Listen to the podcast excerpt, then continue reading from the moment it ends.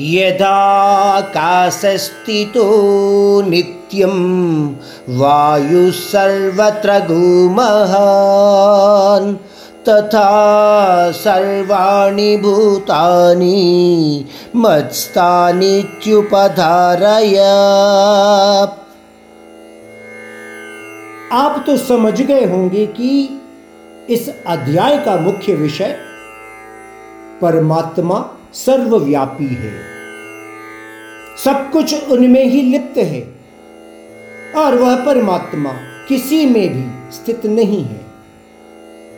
इस विषय को पिछले श्लोकों द्वारा विस्तार से समझ तो लिया हमने, परंतु इस श्लोक में परमात्मा आगे और कह रहे हैं कि सर्वव्यापी होने पर भी ना मैं किसी विषय से न गुण से, न ही परिस्थिति से प्रभावित होता हूँ। इस विषय को परमात्मा एक उदाहरण समेत बता रहे हैं। कहते हैं, मेरे द्वारा निर्मित यह आकाश अनंत है, या अंत नहीं है। और आकाश में कोई गुण नहीं है, लेकिन इस अनंत आकाश में स्थित हवा इस ब्रह्मांड को प्रभावित करती है।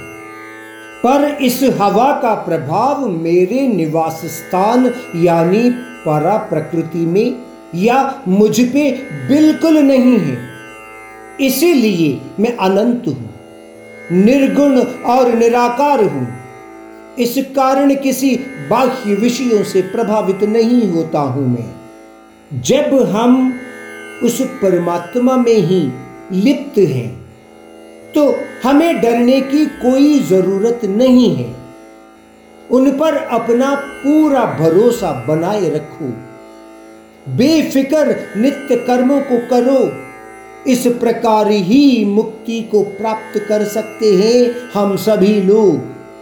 यही विषय परमात्मा श्री कृष्ण अर्जुन को बता रहे हैं।